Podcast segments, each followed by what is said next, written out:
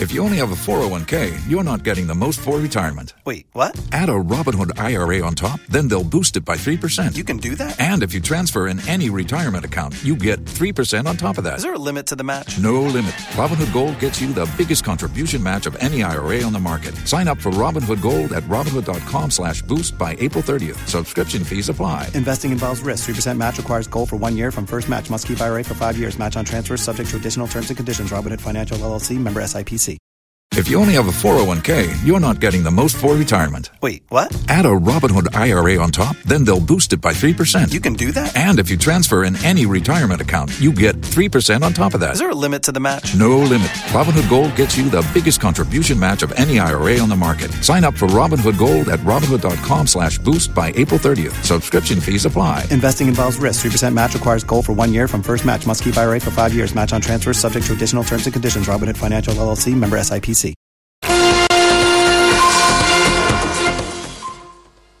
Hello there, thanks for joining us uh, on the Pulse uh, here on the Joy News channel. We have a bit of a breaking story for you as Chief Justice uh, Gertrude Torkornoo, uh, Chief Justice nominee, I beg your pardon, Gertrude Torkornoo, uh, has been approved by Parliament. We can take you to the House now uh, to get the latest of what's happening there. We'll get you uh, some details uh, a bit more here on uh, the Pulse. Uh, and also, we know that the National Democratic Congress and the New Patriotic Party uh, is turning up the volume in the Asin North uh, constituency with a by-election coming up in three weeks. We're live on the grounds, plus details of all the issues grabbing the headlines. One of them, the demand by a youth group for the Electoral Commission to reopen the voters' register to allow many people uh, who have turned 18 since the last registration uh, in 2019. Also embattled uh, appointee at Ghana's uh, Electoral Commission, Dr. Peter Piahini, is facing fresh opposition as the National Democratic Congress uh, MP Nelson Rockson, the Piamapa, is dragging the former lecturer uh, to the Supreme Court over his alleged affiliation to the New Patriotic Party. Uh, we have more on this, uh, plus get some updates from you on the reasons for which the MP is heading to court. And data by the Ghana Education Service indicates that over 300,000 school children lack furniture in the northern region. That's the latest in our uh, latest series on Ghana schools of shame. We have details coming up. We'll get you uh, more on that later here on the Pulse. The Pulse, as always, is brought to you by Global Communities Digni Lu Affordable Safe Sanitation. Don't forget that we're on DSTV channel 421 and we're on GoTV as well. I'm Blessed Sukan. We are back with details shortly.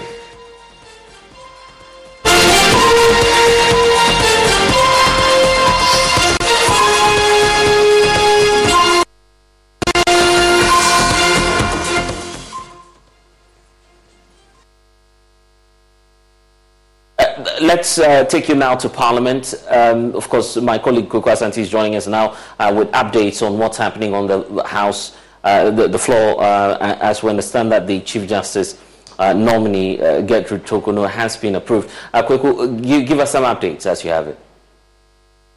Oh, about just about an hour ago, Parliament unanimously approved the nomination of Justice Gertrude Torkornoo to become the next Chief Justice of the Republic of Ghana.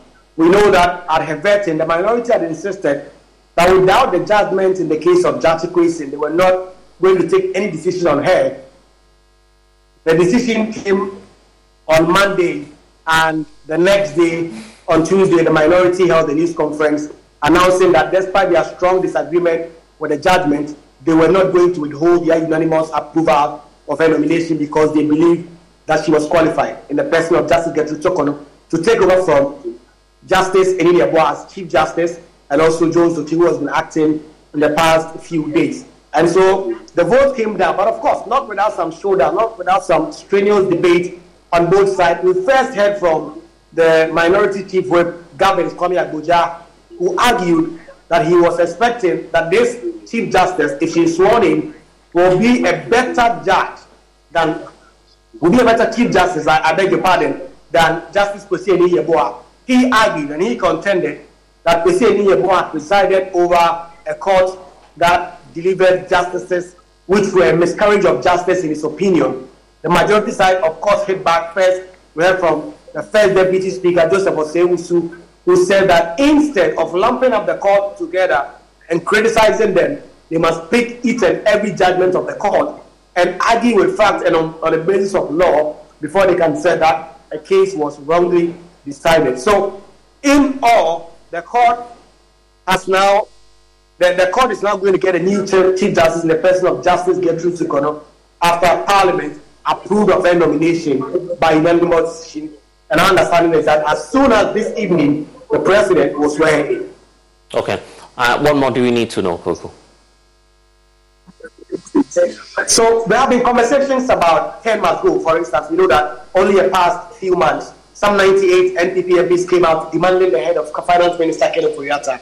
Today we put that question to Majority Leader Osei Mensah-Bonsu. What is the caucus going to do about that? And according to the Majority Leader, the caucus will have to take a decision about it. But he hinted that maybe nothing will come out of that because, in his own words, sometimes you have to let sleeping dogs lie. And so, if you expect them that Ken will be dismissed because the president had promised the NPP MPs that after the IMF deal is secured, he will take some action, then some answers have not, have not been given by the majority leader. There have also been issues around the EC's proposed CI. EC has put together a CI which makes the Ghana card the sole identity document to register as a voter. The minority have been saying that they cannot allow that to go through. Just at around the ending of March, they managed to get their, the, the consent of their majority colleagues and put together a report recommending to the EC to add more identity documents to it. We've heard from the EC saying that, well, they are independent body, they will not be dictated to by Parliament or any other body. But today, both majority and minority leaders say that, well, true, we cannot dictate to the EC. But if the EC brings the EC, the CI, and it's still the same way, we are going to take some action on it by voting again, for instance. Mm. And then finally, there have been calls due to the current economic challenges for Parliament or other state agencies to downsize. Parliament is not doing this. Parliament has now actually split one directorate into three. There used to be what is called the Directorate of Public Affairs. It used to be headed by Kate Addo. It has now been divided into three with directors in each particular office with deputy directors. So there's now what used to be the Directorate of Public Affairs. It's now Directorate of Broadcasting, Directorate of Public uh, Media Relations, and Directorate of Public Engagement. And we know that the former police spokesperson, DSP Effia Tenge, is now the Director of Public Engagement here in Parliament. So these are some of the concerns and issues that have come up today in Parliament. Grateful, Asante, giving us uh, the latest from the House. Uh, and today, Joy News is receiving details of why a Member of Parliament is asking uh, the Supreme Court to revoke the appointment of the newly uh, appointed Member of the Electoral Commission, Dr. Peter Appiahene, outlying member, uh, member of Parliament, who's uh, also serving on the ticket of the National Democratic Congress, Rockson Nelson Dafeamekpor, is asking the former lecturer and accusing him of having some affiliations with the governing party, which is the New Patriotic Party, contrary to law. Uh, and uh, according to Ghana's constitution, uh, of course, the dictate is that uh, to be a member of uh, uh, the EC, you do not have to have any sort of affiliation to any political party openly or identify with a registered political party in Ghana. Legal Affairs correspondent Joseph Ackah-Blay is joining us with more. But first, though uh, this concern was raised by the NDC a couple of months ago. President Nana Akufo-Addo swore in the three new commissioners of the Electoral Commission on March 20, 2023. Dr. Peter Piahine's appointment continues to receive strong opposition. The latest is the National Democratic Congress NDC in the Bono region, where they said at a press conference that Dr. Piahine has been a patron of TESCON at UNE, an IT director, and a communicator for the governing NPP in the region, and hence cannot be trusted to be an independent minded person. Charles Akowa is the regional communications officer. He's a political activist. We've been with him in Sunyani. He has been on radio programs with uh, my reps on radio stations and other places. So it will be very difficult for us to accept him as an EC official which he has demonstrated that he's biased towards the NPP, who has been a patron for more than four years, a communicator with the regional communication team. We have his videos. I don't think any fair minded person will select such a referee. Mr. Kowa further alleged that Dr. Piahini represented the NPP at the EC in the Bono region during the 2020 elections and they are unable to accept such a person at the EC. He was at the EC 2020 representing the NPP as their IT person. Such a person who has been uh, with my regional secretary arguing on figures and data, and you go and meet the same person representing the EC as an EC official. Do you think any political party beside the NPP can trust such a person to do the uh, the writing? It will be very difficult to accept the man. We think even if they allow him to take care of just documentation, we suspect the guy can tamper with a document. The NDC is appealing to the Council of State and other stakeholders to appeal to the President to revoke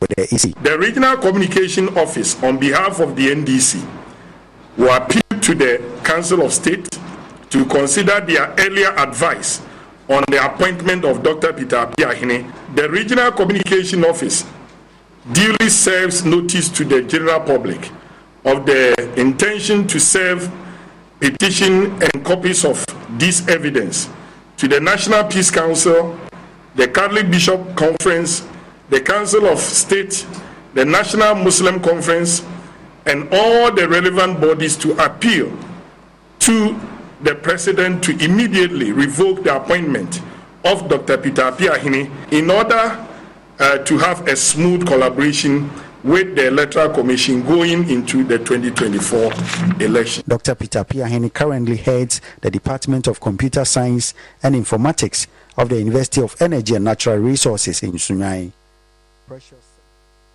Okay, let's bring in uh, our legal affairs uh, correspondent, Joseph Ackah-Blay, who's uh, joining us via Zoom. Also uh, joining us uh, in this whole conversation will be a lawyer to help us unpack the uh, legalities and the, the challenge ahead for the NDC MP. But, Joe, let's start off with the details of why Nelson Dapiama is heading to the Supreme Court over this. What's his grounding, first of all?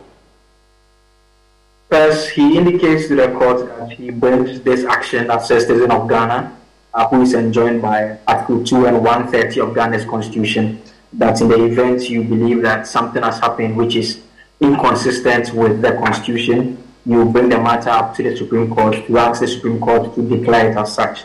So that is the context in terms of the basis, the legal basis which he approaches the court to trigger his jurisdiction. On that, they make the give some factual basis for this particular narrative. And so they say that yes, he's an individual who was appointed has been sworn in as a member of the Electoral Commission. He goes on to say that the first defendant, i.e., Dr. Piahini, is a known sympathizer and affiliate of the New Patriotic Party. He has on various occasions been heard defending and touting the achievements of the New Patriotic Party on several television and radio stations. He goes on to say that on one such occasion, admitted to being an NPP communicator on the Anopa Nimdie Edraswo show, which is uh, which airs on the Nimdie FM in Sunyani. On another, another occasion, he was also heard on BATV bragging about his new appointment as the IT director for the Bono region in respect of the 2020 election. And so the, the, the legislator, what's announced in that report, attaches evidence, videos, recordings, and radio recordings, audio recordings of these interviews and statements that he says captures Dr. Making these comments, them available to the court to say that, as far as they are concerned, the Supreme Court should interpret the Constitution and the relevant provisions which they cite here to make the point that he is not qualified to be a member of the Electoral Commission by virtue of the fact that it's an important organ of the state, one that supervises election and requires that the individuals who fill that particular position are seen to be persons who can be fair and are not partisan. And that Dr. Piahini is not a fair person, is partisan because of his affiliation with the New Patriotic uh, In terms of the reliefs being sought, um, what effect will that give, given that the court grants the demands of the MP? The key relief has to do with their, their request for the Supreme Court to revoke the appointment of Dr. Appiahene by the President of the Republic of Ghana as a member of the Electoral Commission. Terms of other reliefs they for, they are asking the to restrain Dr. Appiahene from acting as or holding himself out as a member of the Electoral Commission pending the determination of the suit. So that is even an interim measure that they are even asking for. They also ask and for an order of perpetual injunction restraining Dr. Appiahene from acting as holding himself out as a member of the Electoral Commission. There are other uh, declaratory reliefs that they are asking for. For instance, they are saying that uh, the court should declare that upon a true and proper interpretation of the letter and spirit of Articles 23, uh, 44, 1, 45, 46, 284, and 296. And these are provisions that deals with uh, the Electoral Commission, those with administrative bodies being required to act fairly and reasonably, and the Electoral Commission as well says that oh, uh, on the basis of an interpretation of these provisions, a person is not qualified to be a member of the Electoral Commission if that person is a non-sympathizer, a member or openly affiliates or identifies the registered political party. Another declaration is that a person who is a non-sympathizer who openly affiliates to a party will be biased or prejudiced in his constitutional duties as a member of the Electoral Commission. So that is by way of the declaratory reliefs that we are mm. in the court Okay, grateful, uh, Joseph Ackah-Blay, our legal affairs uh, correspondent, give us, uh, giving us the latest uh, on this. I want to bring in. If you only have a 401k, you're not getting the most for retirement. Wait, what? Add a Robinhood IRA on top, then they'll boost it by 3%. You can do that? And if you transfer in any retirement account, you get 3% on top of that. Is there a limit to the match? No limit. Robinhood Gold gets you the biggest contribution match of any IRA on the market. Sign up for Robinhood Gold at Robinhood.com slash boost by April 30th. Subscription fees apply. Investing involves risk. 3% match requires gold for one year from first match. Must keep IRA for five years. Match on transfers subject to additional terms and conditions. Robinhood Financial LLC member SIPC. Our lead fellow at the Center for Social Justice, lawyer Nneɛma Addy. Thank you um, for your time here on the pulse. So you've seen the release being sought by this uh, NDC MP, obviously uh, giving further boost uh, in the view of party members uh, the need for President Akufo-Addo to revoke the appointment uh, of Dr. Peter Appiahene. But uh, within the statutes, what's the provision uh, in terms of what the requirement is for an individual who's been appointed uh, to the Electoral Commission? Okay, good. So, uh, good afternoon, and thank you for the opportunity to contribute.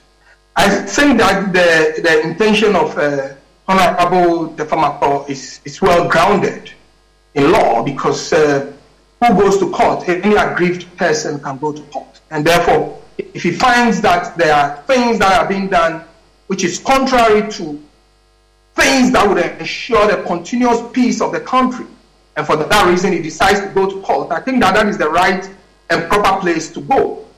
And if you look at the, the duties of the uh, Electoral Commissioner, Article 46, the second part of it, and I would like to read for your clarity, says that except as provided in this constitution or in any other law not consistent with this constitution in the performance of its functions, the electoral commission shall not be subject to the direction or control of any person or authority. 46 shall not be subject to the control of any person or authority. Here lies a gentleman who is known, and the evidence have been adduced to a particular uh, political party.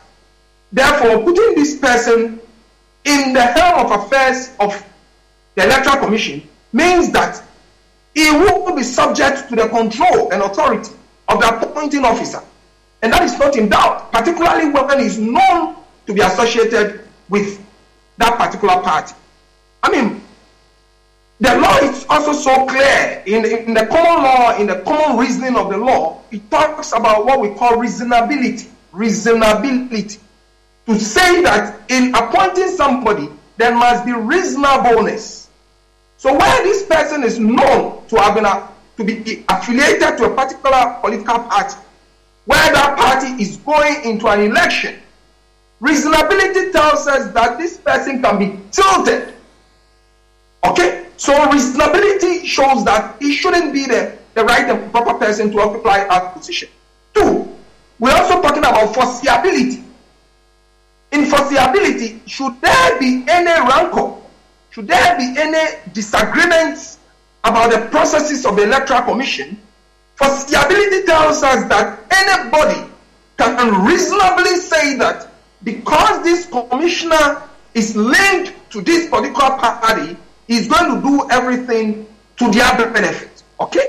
And then the perception out there is very huge. Why should we do such a thing to ourselves when we know that our democracy is all we have?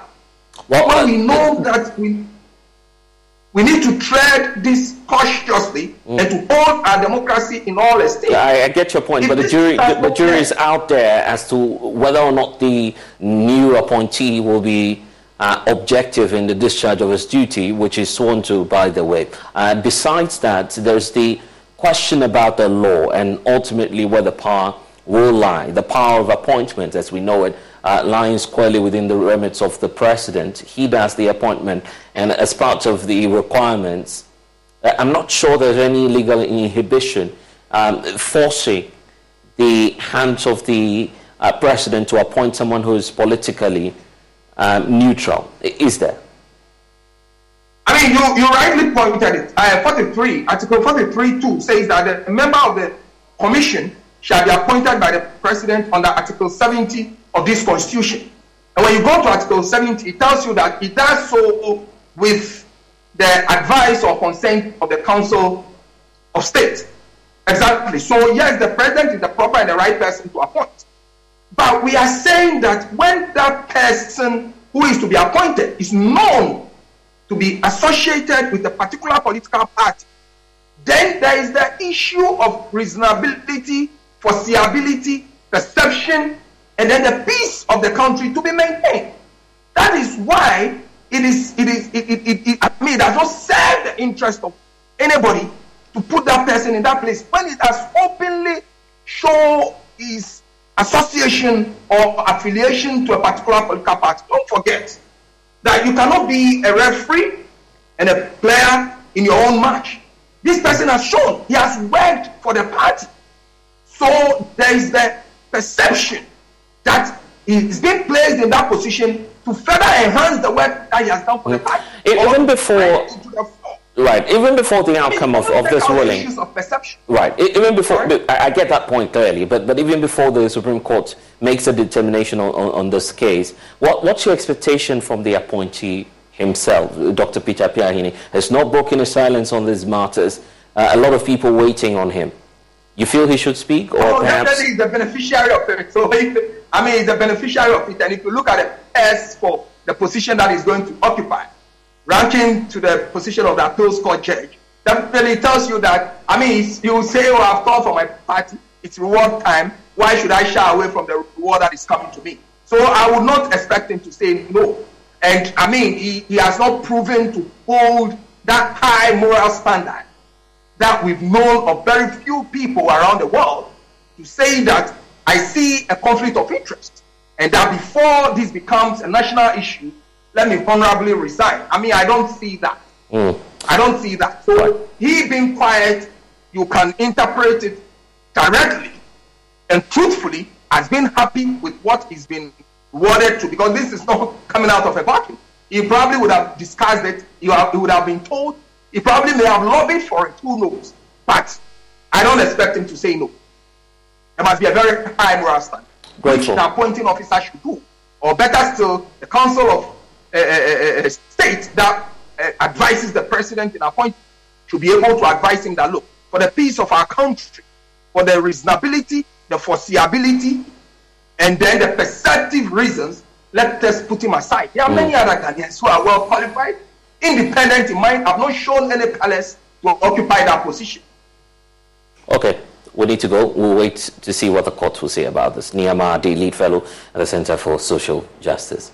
It's exactly three weeks uh, to the Asin North by-election and the battle line has been drawn as the New Patriotic Party and the National Democratic Congress lays their boots for a showdown. Today, delegates of the New Patriotic Party are deciding which candidate is best fit to lead the party, Frederick Amoatse and Charles Opoku are the contenders. Uh, we'll take you to the constituency shortly for some updates, but first, uh, let's uh, zoom into why the Asin North uh, is of interest to the governing New Patriotic Party and the biggest opposition political party. So, three um, individuals uh, to just take a look at right now within the Asin enclave. First of all, you have James Gyakye Quayson, uh, who uh, polled one of the uh, highest uh, in terms of ranking uh, votes within the uh, central regional constituency of Asin North. Then uh, you have, uh, of course, Kennedy Agyapong coming through with some 57.3%. He's actually leading in that Asin enclave. you have John Ntimfodjo, who's also on the side, coming through and controlling one part of the area with some 39.3% uh, in the last election. So uh, that's how crucial all of the matters are uh, for the candidates working within the Asin area and demonstrating how uh, swing the region uh, or area is. You see uh, the charts indicating that conti- continually the candidates that represent the New Patriotic Party have their form of endorsement declining by the year, shooting up, first of all, for Kennedy Agyapong in the year 20. Uh, that's uh, 2000, and uh, continually we see a decline, although he's been winning that election uh, as the years go by, um, to uh, where we are now, which was the last election in uh, 2020. Uh, amongst one of the uh, drops he's witnessed. but same can be said for the likes of the previous candidates who did that on the ticket of the NDC up to 2012, where he shot up and then we have James Gyakye Quayson taking it back uh, after a decline in 2016. But James Gyakye Quayson uh, raising the bar high there. But for the presidential and parliamentary trends, you can see clearly uh, that for the uh, parliamentary in, uh, votes and percentages, uh, clearly at the point of 2020, the parliamentary votes were much more higher than the presidential slots. We went to the new patriotic party's candidate, now President Nana Akufo, as opposed to uh, the NDC sweeping that seat with some 55.21%. So that's the indication uh, you can see clearly in terms of the dyna- dynamics uh, governing what's happening within the area. We can now go live to the Asin North area. My colleague Richard Kojunyako is uh, our man on the ground. So, Richard, what's, what's the latest and what can you report?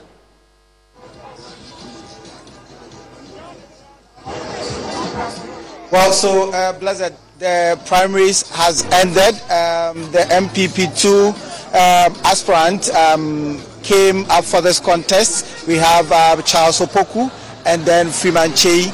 So at the close of polls, uh, Charles Opoku polled 397 votes.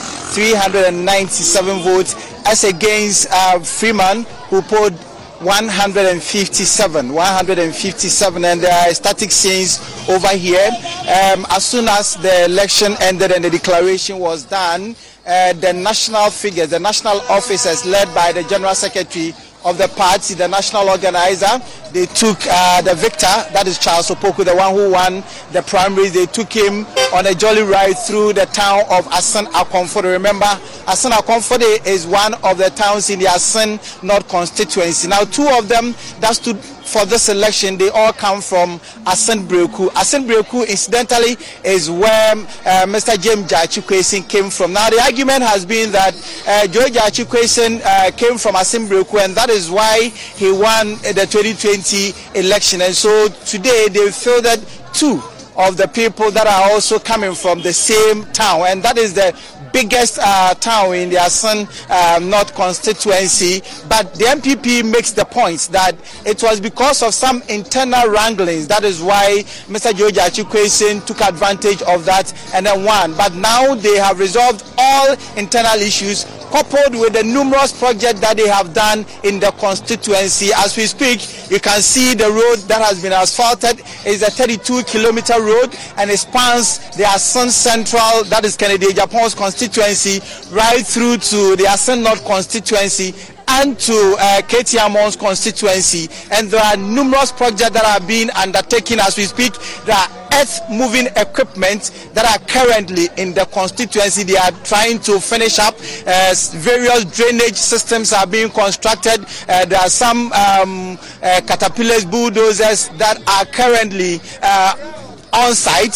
Some of the residents allude to the fact that well they need development but the, the spirit of events are currently uh, to uh, the energy in the in, in, in, the construction has come at a very quick pace even though they need them. They feel that uh, some of these things are being done for the elections. But the NPP says that no uh, the people need the development. And so once the development has started even though they may have stalled at a certain point uh, they will continue with that project. And they are stopping at nothing. And the campaign towards the by-election begins from now. So currently they have left Asen Akomfode and they are going to the town where Charles Opoku comes from and they are beginning the campaign right away. Blessed. Okay, uh, how about leading figures within the New Patriotic Party who are present there? Uh, what sense do you get from them as to the readiness of the party uh, and, of course, sweeping that seat from the National Democratic Congress?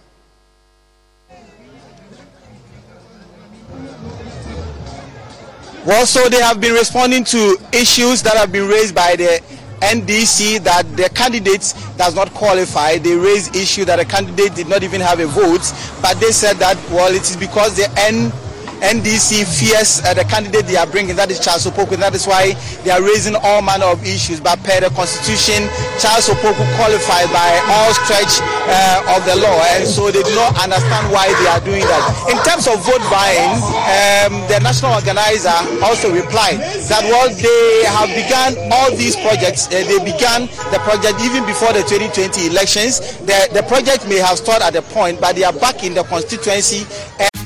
Tax day is coming. Oh, no. But if you sign up for Robinhood Gold's IRA with a 3% match, you can get up to $195 for the 2023 tax year. Oh, yeah. Sign up at Robinhood.com slash boost by tax day to get the biggest contribution match on the market. Subscription fees apply. Investing involves risk. 3% match requires gold for one year from first match. Must keep IRA for five years. Robinhood Financial LLC member SIPC. They are doing what they can to complete that project. In fact, they indicate that the projects that are in this very constituency, there are over a hundred, and the president will be in town before the by-election to come and commission uh, one of the projects. That is a 32-kilometer road stretch between Asin Fosu and the Asin Praso enclave. And so they say that everything has been resolved. They have resolved all their internal mechanisms, all the internal wranglings that made them lose the 2020 elections. And so they are going to wage an effective campaign and win the by-election. Okay, you've been interacting with uh, some of the party uh, members. Uh, what what have they been telling you?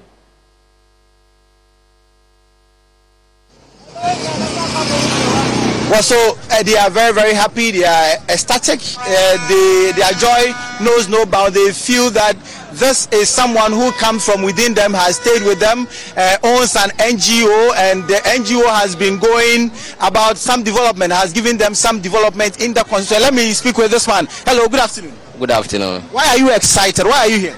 Uh, because of uh, uh, by-election yeah, eba ba so asen north we. Ɛnu nti na mi wa na mi yɛ police station chairman. Nti yɛn nyinaa ɛba ɛbɛto aba no. A yɛato aba na wie yɛn ho deɛ obedi anim awɔ by-election mu a yɛde ne bɛba sɛnea ɛbɛyɛ a yɛbɛgye ha seat no. Ɛnu nti na mi wa asia. Na mo yɛ confident sɛ mo betumi awie ne seat. Oh, so far sɛ ɔhwɛ a ɛyɛ ɛɛ yɛhwɛ ho keka ne ɛnɛ deɛ esi wɔ ha ne deɛ a in fact seat ne deɛ afa wie na yɛsu yɛnum adwuma a yɛyɛ yɛbɔ adwuma paa ma party no. Amanfoɔ ka sɛ mpuntudwuma a ɛkɔ so yi nyinaa because of by election nti na ɛkɔ so den na ɔka fa ho.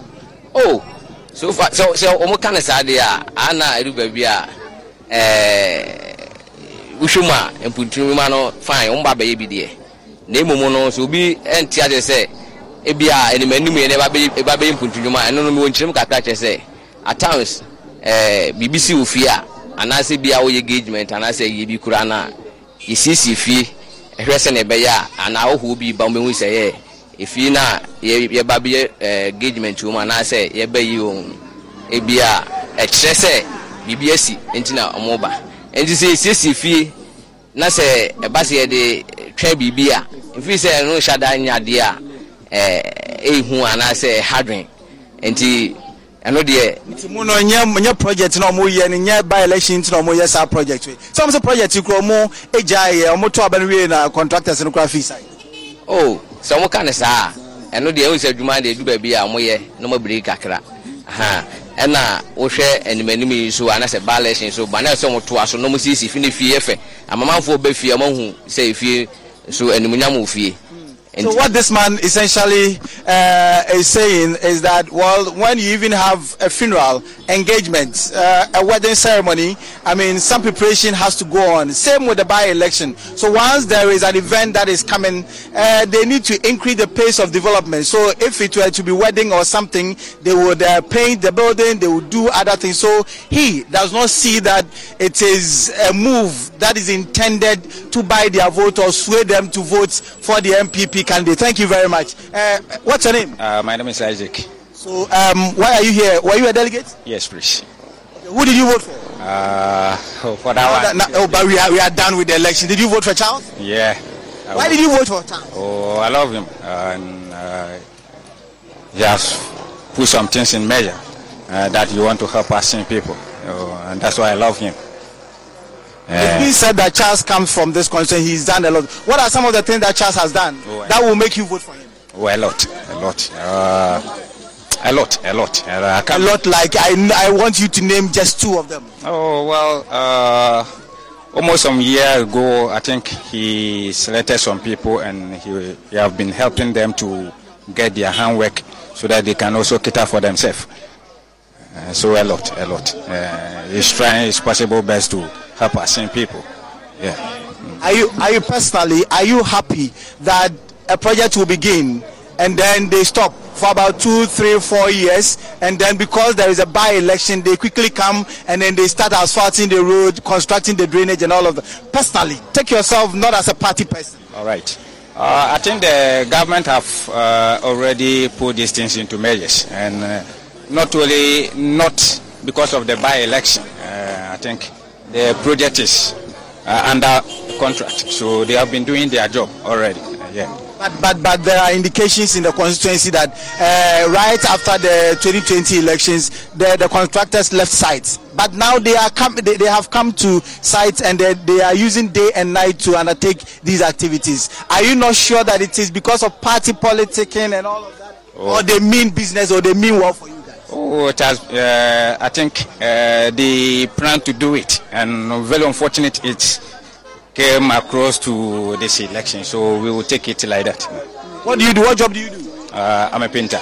You are a painter, yes. and you are satisfied with everything that is going on, and you feel that Charles Poku or Poku should uh, be the MP for this area? Yes, please. Yeah. All right, thank you. So he says he is a painter and um, he's been working in this constituency, and he doesn't feel that it is a measure intended to buy the votes, uh, their votes. Hello, friend. Bacha efre mi mefia. Na denti na wo ye delegate ala. Me pa cho da bi. Na ewie nka se nka koye adwuma bi ni ade ade nti na wo ha se a me so wadi asa ho nyina akra fo. Me pa cha me party ni hu do ntia. Tina ma esi me wa ha no mo no. Na party ni wa ye den ankasa ma wo. Oh onye hwee maa mi deɛ baa ni akɔ free education ntina maa mi so mi di akyire bi no. na wankasa constituency sɛ wohu sɛ nneɛma ɔmo yɛ road ne nneɛma nneɛma road no bi wɔ hɔ ɔmo hyɛ ase kɔ ɔmo agya akora egu hɔ sɛsi ano ehu sɛ ama ne mu so paa wongye ndi sɛ abato yɛ bɛtu nti na ɔmo asan abɛyɛ ɔmo de ahoɔden abɛhyɛ mu ya. ɔmo pa akyɛw daa bi adwuma no yɛyɛ ne dada ntia. ɔmo yɛ ndada sɛsɛn sɛ yɛ road na se nso ɛkwan no yɛfa so no ne yie no ɔmo anyɛ ama yɛ a yɛka no bɛtumi anya akwanhyia ama yɛhwere yɛ nkwan ntina ama ɔmo gu so ɔmo. nti dada de nti ɔmo anyɛ kwan no ama ɔgye sɛ baa election ba na ɔmo de ahoɔden ne ahomka bɛhyɛ mu.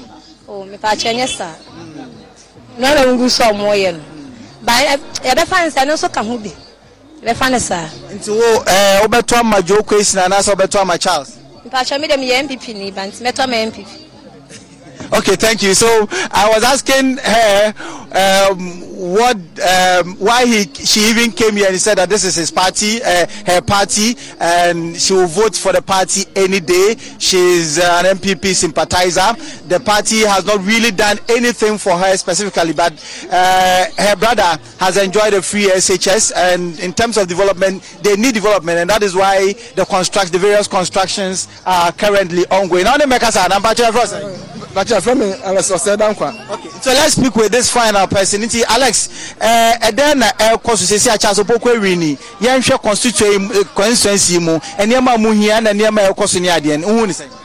Oh, wɔn wini deɛ ɛyɛ ma yɛ paa because it means sɛ ɔba no ɔbɛboa ma asen of mputu a yɛhwɛ ne kan kɔ a yɛpɛ no yɛsɛ bɛka. Na George esi yɛ a mo a mo frɛ no bɔga bɔga. Na yɛsɛ bɔga deɛ ne tiri mu yɛ paa bɔga ɔyɛ bi ma mo ne adeɛ no. Ɛyɛ dɛn na waso hyi kɔ opoku sesi a wɔso bɛto ama opoku yi.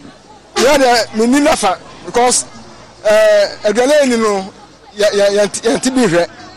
Because so far sɛ meyɛ npp no deɛ yɛdeɛ me dwokwesi no meme support no.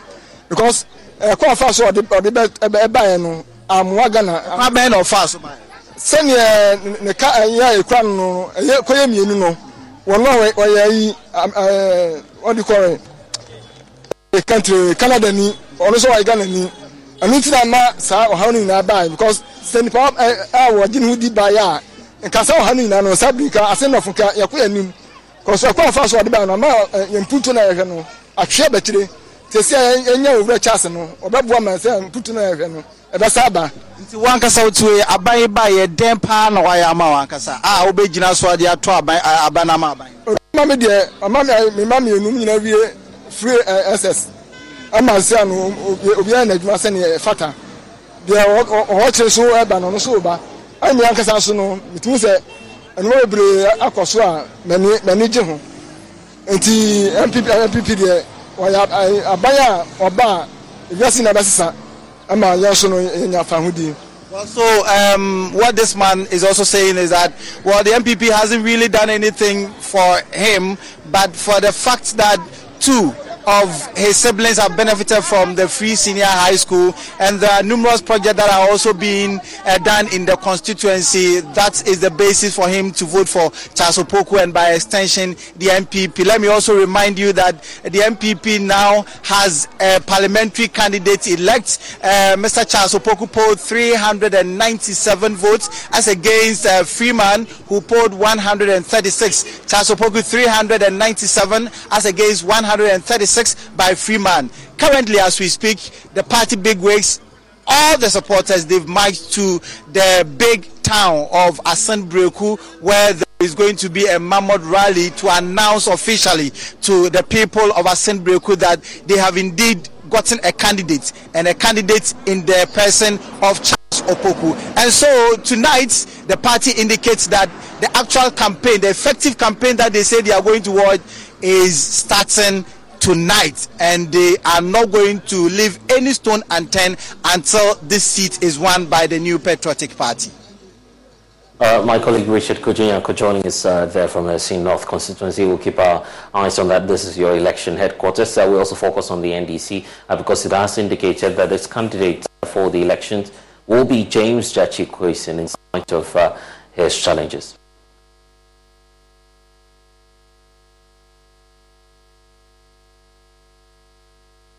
Before we get to the side of the National Democratic Congress, uh, let's bring in the uh, Communications Director for the New Patriotic Party, uh, Richard Ahiagbah, is joining us via Zoom. Thank you, sir, for your time. So, uh, quite a smooth process, no major uh, challenges, but will this inure to your uh, ultimate electoral victory, in your view? Please, uh, I think your line was a bit faint. I, I was just pointing that. I was just pointing out there that just as we've uh, heard from uh, our reporter there, uh, my colleague Richard Kujinyako, indicating to us that Charles Opoku is now uh, the parliamentary uh, aspirant or candidate elect for the new Patriotic Party within the Asin North area. No major hitches for today. I'm just wondering if that's a good omen for your political party, with a belief that you will win the Asin North seat eventually? Absolutely. Thank you very kindly. I, I think that um, the, the outcome of the, um, the elections today um, is a sign of good things to come. Uh, we've always indicated, uh, following from the success in Kumawu, uh, to repeat the same thing there. Our party people deserves a very good commendation uh, for the way they conducted themselves from start till finish. I want to also take the occasion to commend the General Secretary, the National Chairman of our party, uh, for supervising uh, a process such as this. So I think, uh, like you asked, is, is, is, evidence of good things to come. And I think that on account of that, this um, um, 27th election uh, will be uh, a victory for the New Patriotic Party. Uh, the decision by the NDC to retain their uh, embattled candidate, um, the, the, belief is that he may be winning some sympathy votes based on some of the challenges he's uh, faced over the period. Uh, you don't feel that will play against you as a political party? Uh, not at all, not at all. You know, um, the uh, former, whereas uh, Mr. Mr. James Quayson is an innocent party in this matter. Um, the NDC would like us to believe otherwise, but he knew full well that uh, he was not in a position to contest when he filed in 2020 to become the uh, parliamentary candidate for the constituency on the NDC's ticket. Uh, he knew he didn't have to do that. He knew he had to have his certificate in hand. So it's not an innocent party. You only uh, qualify for anybody's sympathy if you are innocent, but he's not innocent. And so on the basis of that, he, he deserves no sympathy vote, and I don't think he's going to get any. What Asin North needs now is one who is honest, one who will be focused on the job for them, uh, for the period that his, uh, his misrepresentation has cost the people. Because you know, much of uh, advocacy work requires some legwork. Government will distribute and have this uh, development go everywhere proportionally. But then if you have an effective MP, he adds to what comes to you. And that's what Asin North has been missing for the better part of this uh, second term of the president. And now we have a, uh, the, the opportunity to elect an NPP MP, one who can walk on the day one to parliament and be able to begin to establish contact with all the ministries, agencies, and departments to say that we are running a bit behind. Asin North needs to accelerate our development. And he, as an NPP, uh, uh, MP, will be able to push the right knobs and have development go to the people of Asin North uh, in the manner they deserve. Uh, and Richard, the conversation about overnight projects, allegations that it's a signal of vote buying, similar to what the NDC claimed when you're running the Kumawu by-election. You're not perturbed as a political party? No. No, President, I would suggest to you that ignore the NDC. They don't have any real conversation to be had in Asin North. And you know that they started this conversation about, oh, his vote is not in the constituency.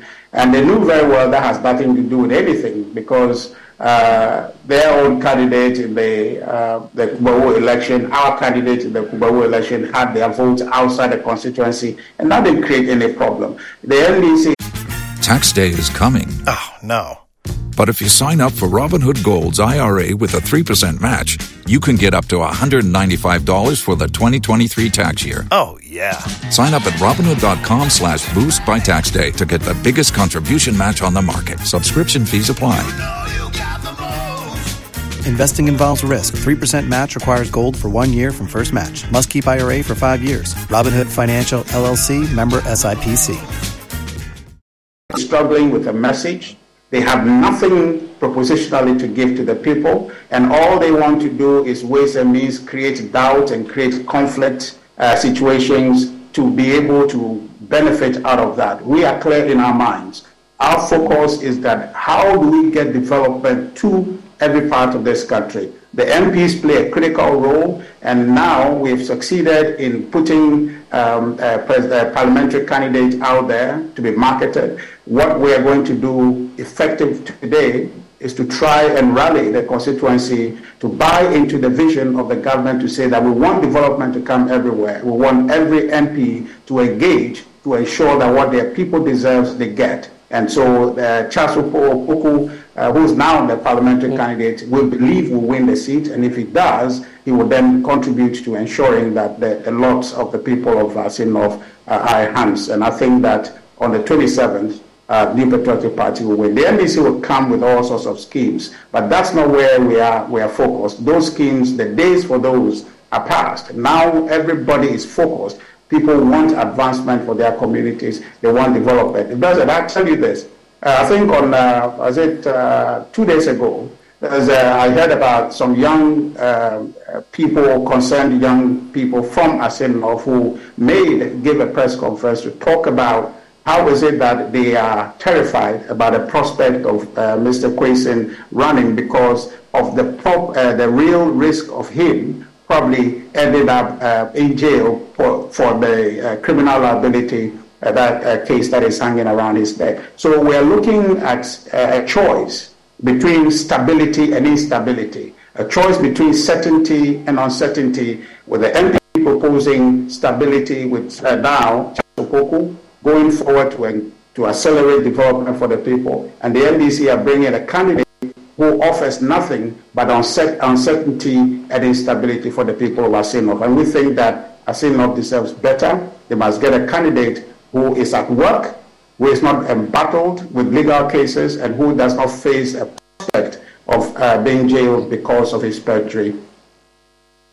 Well, uh, the people who matter, uh, the electorates, constituents will be deciding your fate as a political party. Uh, but your counterpart, Sammy Gyamfi, has been in a war pants with the Electoral Commission, uh, even over the nomination process. The document talks about the, I mean, people, sets of people nominating the candidates being same as the candidates who comes from the same constituency. At, at least that's the interpretation from the uh, side right. of the opposition political party. You, you've been watching this whole conversation surrounding the nomination process itself and what the dictates of the Electoral Commission is suggesting. Um, you, you feel that the EC should explain its side better?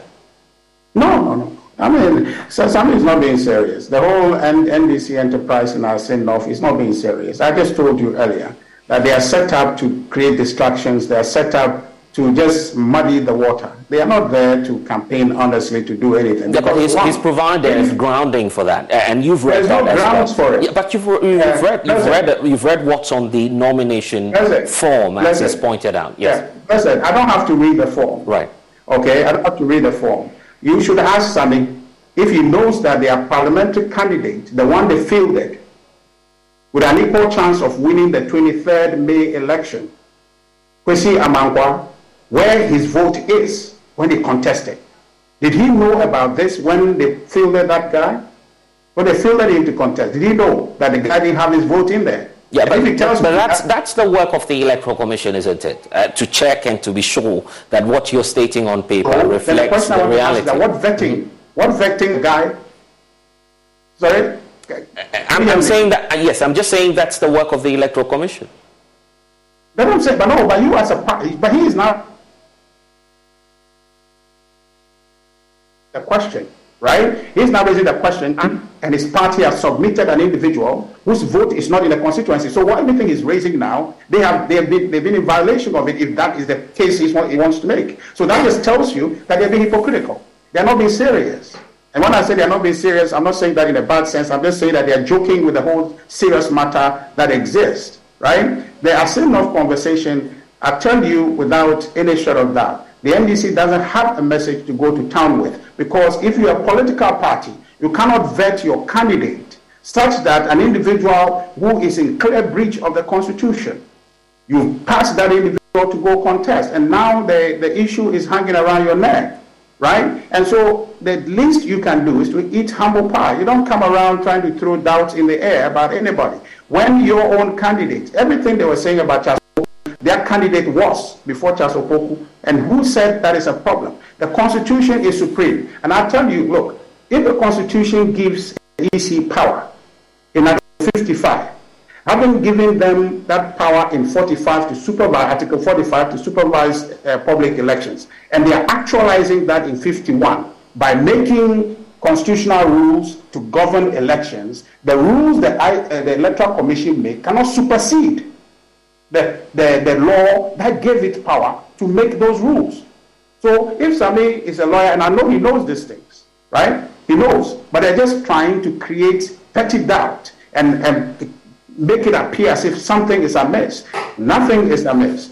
The EC has power to make rules to govern the elections. The EC rules cannot supersede the Constitution. It's a basic fundamental rule of law that the Constitution is supreme. Any other law in conflict with it would not stand. So the Constitution will stand. So all that argument was about nothing. And really, for the NDC to throw doubt because they don't have anything to say. We're going to engage them. And I said, just like we did in Kumawu, our proposition is to canvass people. We're not going there for any mess. We're going to canvass people to vote party because we believe development must happen and Assin deserves development. Uh, and, and, and, and some experts and political and some experts and political watchers they're taking on the uh, even the electoral commission itself for laying or sowing the seed um, for discord and tension in, in, in, the kind of response that we've seen uh, from an independent elections management body, uh, accusing uh, the um, National Democratic Congress of lacking evidence in the 2020 presidential petition case. This, this is a separate contest. Why should the EC uh, stoke more tensions by, by referring to what happened in the past, uh, particularly in a different set of elections? Well, I, I, I, may have to talk to the EC about that. But if, if this uh, happenings now is anything to go by, you can conclude that the NDC is up to no good. And if anybody talks to them in those terms, it is as a result of their conduct. But what I were inviting them to do in Assin North is that, look, I, have a belief that it's a 50-50 situation. But right now, I am scared to the marrow that in the unlikely event NDC wins that seat, they're not going to do anything for the people. And but I, I've been there. I've been to Asin North. Okay. And you, you want to tell me, see, that deserves representation. You know, let me just tell you one thing. The NDC is in town canvassing that, oh, South needs representation, South needs representation. They are here in Asin North trying to risk the representation of the people with an individual who has a real prospect, okay, he has a date with the law, and that date could end him back and possibly in jail. And they are risking that on the people, possibly setting up another date for a by-election if the, if the law comes down to it. I'm not trying to prejudice. Yeah, but that, that, that should be good that news. That should be good news to you as party, the NPP, isn't it? Why would a political party subject a people to that kind of risk? Uh, and I'm saying, and I'm saying, Richard, and I'm saying that that should be the headache of the NDC, and perhaps good news for you if, if it happens. Well, unfortunately, I'm a Ghanaian. Unfortunately, I'm a Ghanaian. It's, it's, it's not a thing of NDC and NPP. It's about the development of the people. We need to make responsible decisions. The NDC must take calculated risks. This risk they are taking is uncalculated. It's exceedingly irresponsible, and they needed to have rein themselves in and move away from that. Because why? You are telling the people that we brought this person and he was in breach of the law, but he's the only one in the NDC. Is that really what they are telling us? And I'm telling you that election, it, it can be up, it can be down. So in the event the un- very unlikely uh, outcome happens, and then this uh, gentleman had to go uh, to jail, what happens? Is that a financial loss or so that we have to go back to another uh, by-election? So that's why for us, it's our concern to answer your question as a new patriotic party. We are giving it everything to ensure the NDC will not win that seat. On the 27th of uh, June, we are going to leave no stone unturned and ensure mm. that on the day the NPP wins, that is good for us enough and that is good for Ghana. Okay, grateful. Thank you for spending some time with us. Richard Ahiagbah, Director of Communications for uh, the New Patriotic Party. Well, Youth Group, uh, Youth Bridge Foundation, uh, says there's a real risk of uh, scores of young persons being uh, disenfranchised if the Electoral Commission does not reopen the register for young persons who have now attained 18 to obtain uh, voters register before the by-election. Uh, let's bring in the programs officer for the foundation, Najwa uh, Ahin Kwan, who's uh, joining us uh, via Zoom. Thank you. Um, we know that clearly looking at the timelines and the days uh, leading to the elections, it's simply uh, next to impossible to run a limited registration exercise. You agree?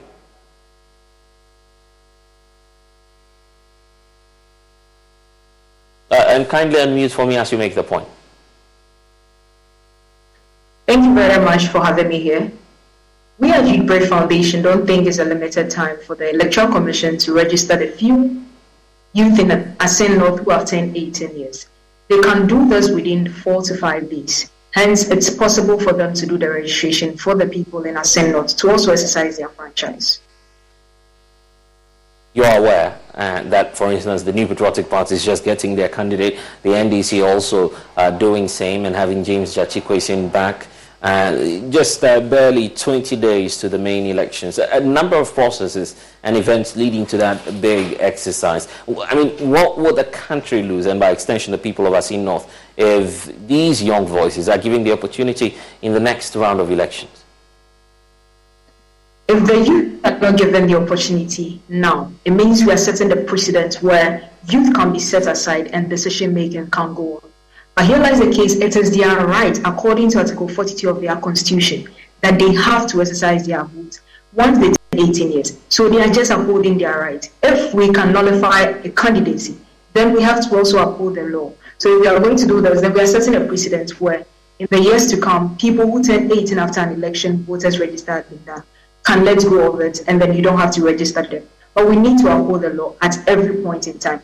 If it calls for postponing the election, we need to do it and then make sure that the right things are done.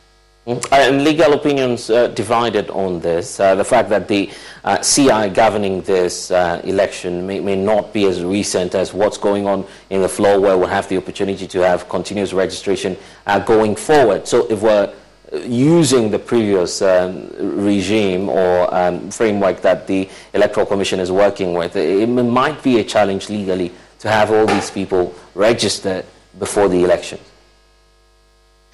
So, since 2012, we've argued for a continuous voters registration, where once you turn 18, you can just walk into the district office like you do for National Health Insurance Scheme, where there's a continuous registration. If the government is going to do this, then we even get to the point where people turn 18 years and they still don't have a card. So, there's a way of we telling the Electoral Commission to go back to the stance of making voters registration a continuous process where the youth can walk into the district office when they turn 18 to get a valid voters ID card and then can engage in any by-election or any national election that comes up.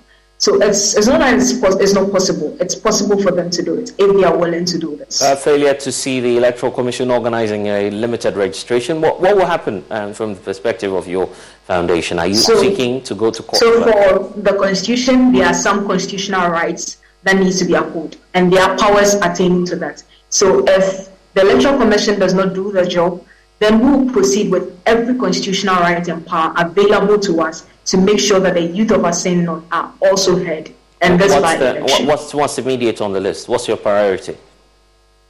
To get the Electoral Commission to register the youth yes, before the, the. Next, uh, legal option for you, as you're pointing out. You're going to call The next legal option. So, as the Constitution mandates, when there's a breach according to the exercise of discretionary powers in the Article 296, there are some steps that can be taken, which we are willing to go by, as stated in Article 296 of our 1990. Yes, so which of them are you opting for? My question then. If we have to go to court, we will go. Okay, grateful. Anadra Ayinkwa, um, there joining us uh, from the Youth Bridge Foundation. You're watching The Pulse. We'll be back.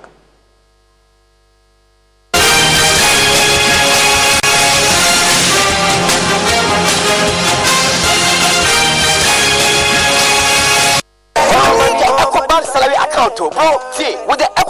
See, with the EcoBank salary account, you will enjoy free life insurance, oh, free debit card, save while you spend, and an amazing chance to. If you only have a 401k, you're not getting the most for retirement. Wait, what? Add a Robinhood IRA on top, then they'll boost it by 3%. You can do that? And if you transfer in any retirement account, you get 3% on top of that. Is there a limit to the match? No limit. Robinhood Gold gets you the biggest contribution match of any IRA on the market. Sign up for Robinhood Gold at Robinhood.com slash boost by April 30th. Subscription fees apply. Investing involves risk. 3% match requires gold for one year from first match. Must keep IRA for five years. Match on transfers subject to additional terms and conditions. Robinhood Financial LLC member SIPC. Your salary, a hundred and even more consolation rewards in the EcoBank double salary promo reloaded. Vimwo, Guy, this EcoBank salary account sounds interesting. What do you think? Uh, uh, yeah, but maybe next time, Charlie, you know what? I had to go shine my shoe. Hey. Yo, myself, I had to go check my BP. Oh. We going up, never go down, oh. and we stay fly.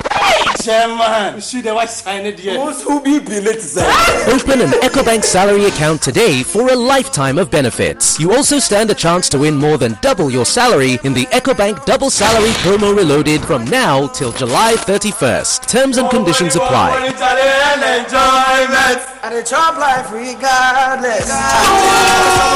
is under the supervision of the National Lotteries Authority under the Caritas Lottery Platform. The Pan African Bank. Smile, hmm? Look lively, okay? Smile, smile.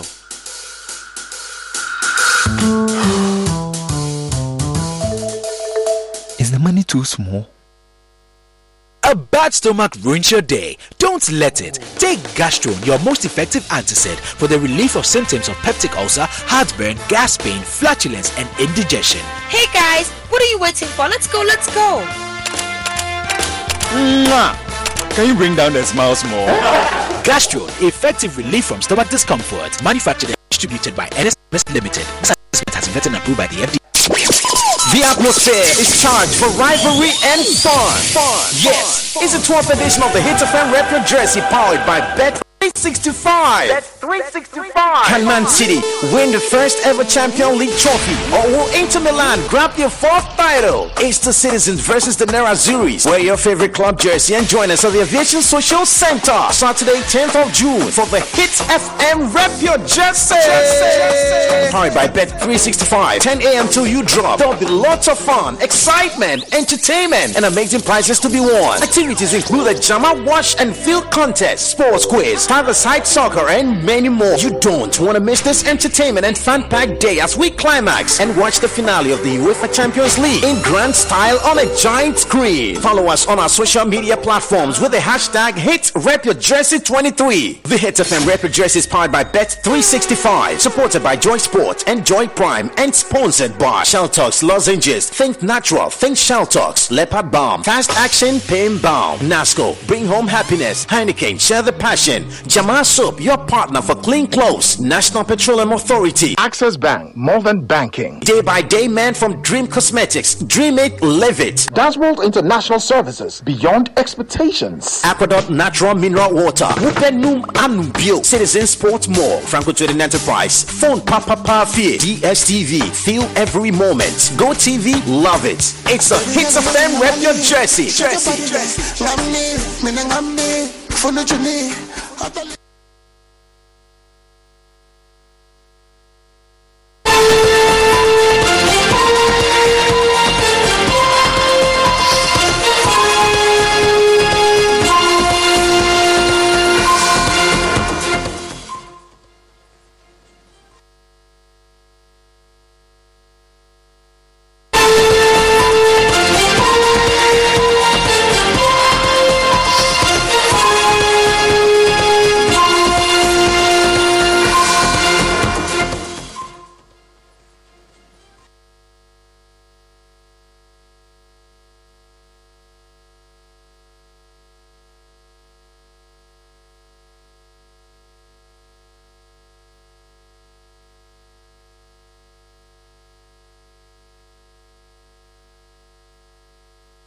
welcome back. Over 300,000 children in the northern region uh, lack some school uh, furniture.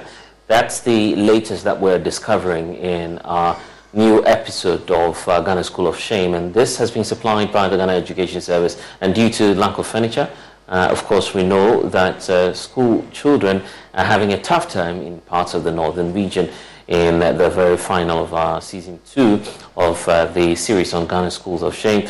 Giorgio Kobana now reports.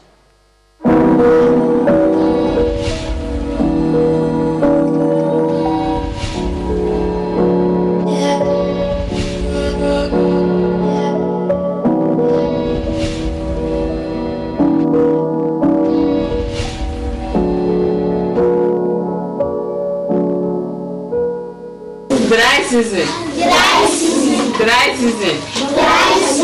Rainy season. Rainy season. Rainy season. The Christian Heritage School in the Tatale district of the northern region has inadequate furniture, so the children sit on stones and blocks to study. Some of the children simply lie down if they start to feel uncomfortable. They become playful, dirty, and sometimes occasionally nod off on the bare floor. Research from the Ghana Education Service in the Northern Region shows only 33.6% of children at the kindergarten level have school furniture. The data also shows that 56% of primary school children do not have furniture. It is almost the norm to be without school furniture. For kindergarten enrollment currently stands at 881, and of that number we have 52,643 and that gave us a 33.6%. So in total, about 104,238 children are currently either perching with somebody or sitting on the ground. The total furniture deficit in the northern region alone stands at 321,116. Olivia Chemame is in her early teens. She is unwilling to sit on the bare floor at this point in her adolescence. She wants the government to stock her school with enough furniture.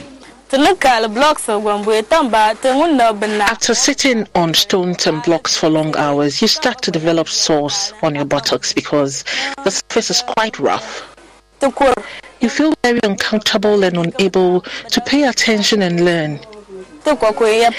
We park about three to four blocks before we sit. If you get up abruptly, the blocks may fall on your toes and you would even get hurt. We are pleading with government to come to our aid. It is unfair when we sit for the same national exams and we're expected to perform like schools in Tamale and Accra. Some parents can afford to take their children to private schools while we remain here in ill resourced schools. Lack of school furniture is just one of the many challenges in her school. Studies are conducted under simple sheds which are thatch roofed without walls. Teachers say the children are subjected to the whims of the weather. Then during Harmattan time, you'll be there, then the wind will blow dust onto ourselves.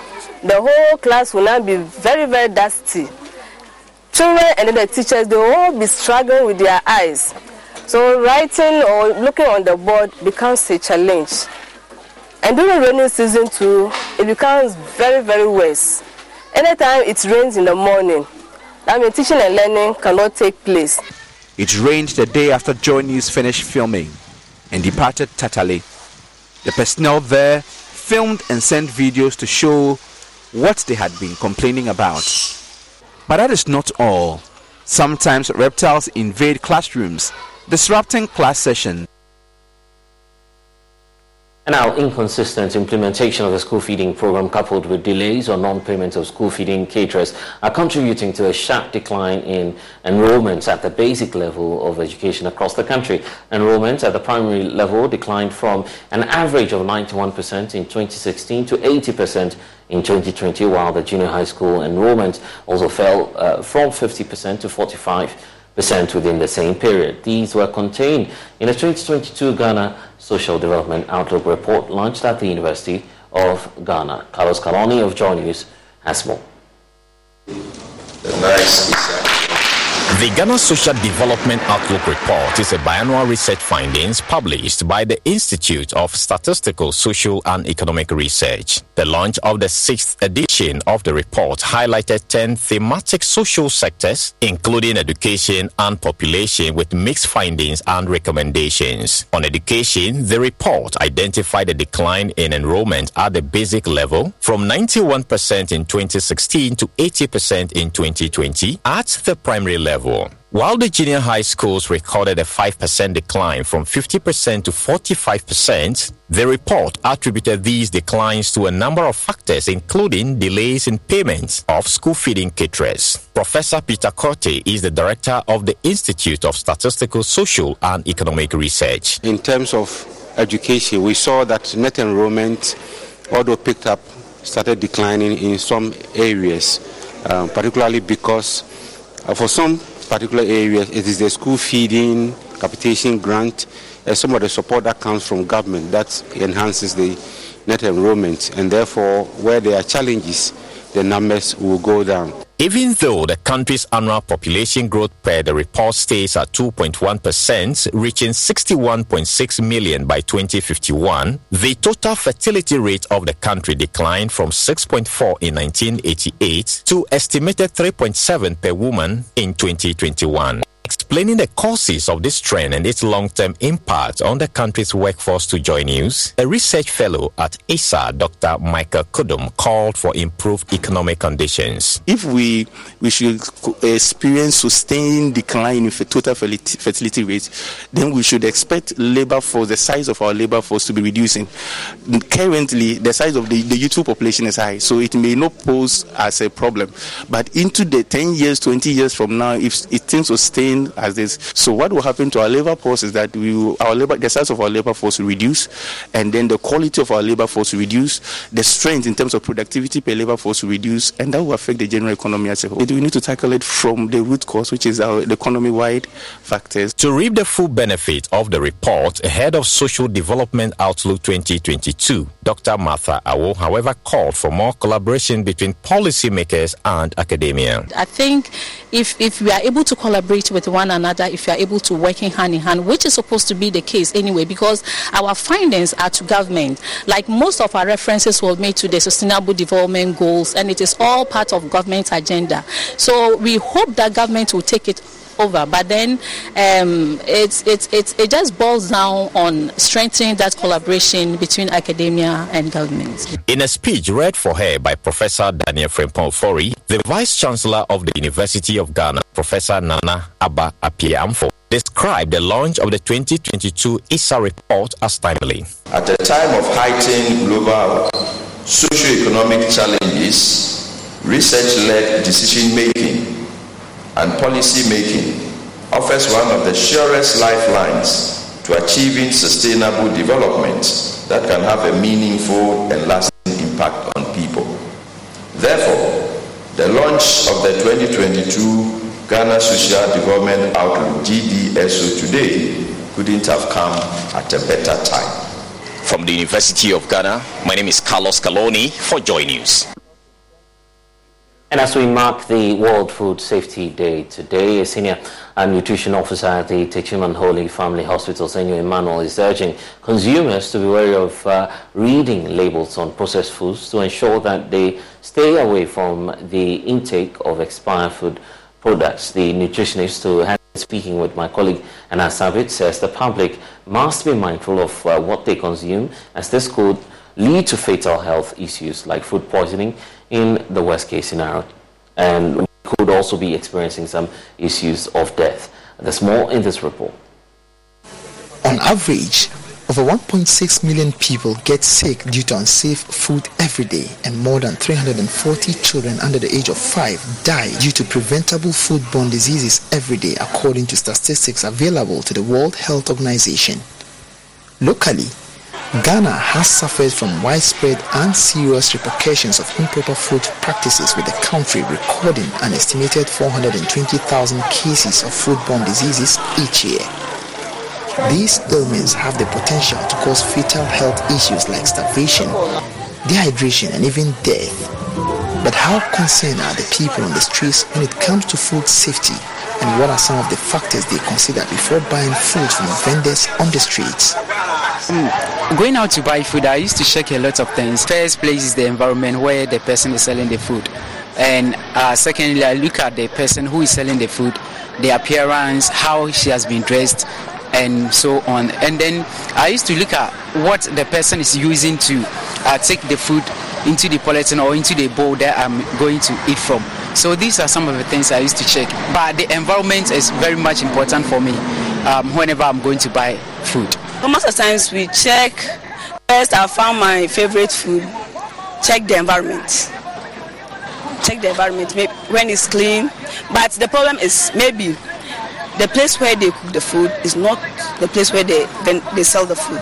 So where they sell, they will decorate it fine. You go back. If you only have a 401k, you're not getting the most for retirement. Wait, what? Add a Robinhood IRA on top, then they'll boost it by 3%. You can do that? And if you transfer in any retirement account, you get 3% on top of that. Is there a limit to the match? No limit. Robinhood Gold gets you the biggest contribution match of any IRA on the market. Sign up for Robinhood Gold at Robinhood.com slash boost by April 30th. Subscription fees apply. Investing involves risk. 3% match requires gold for one year from first match. Must keep IRA for five years. Match on transfers subject to additional terms and conditions. Robinhood Financial LLC member SIPC.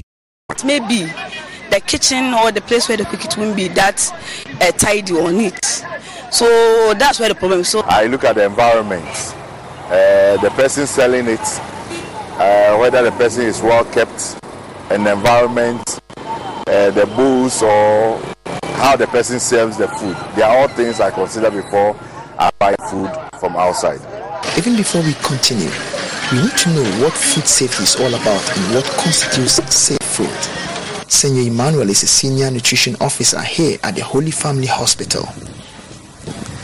Food safety literally talks about the wholesomeness of what we consume.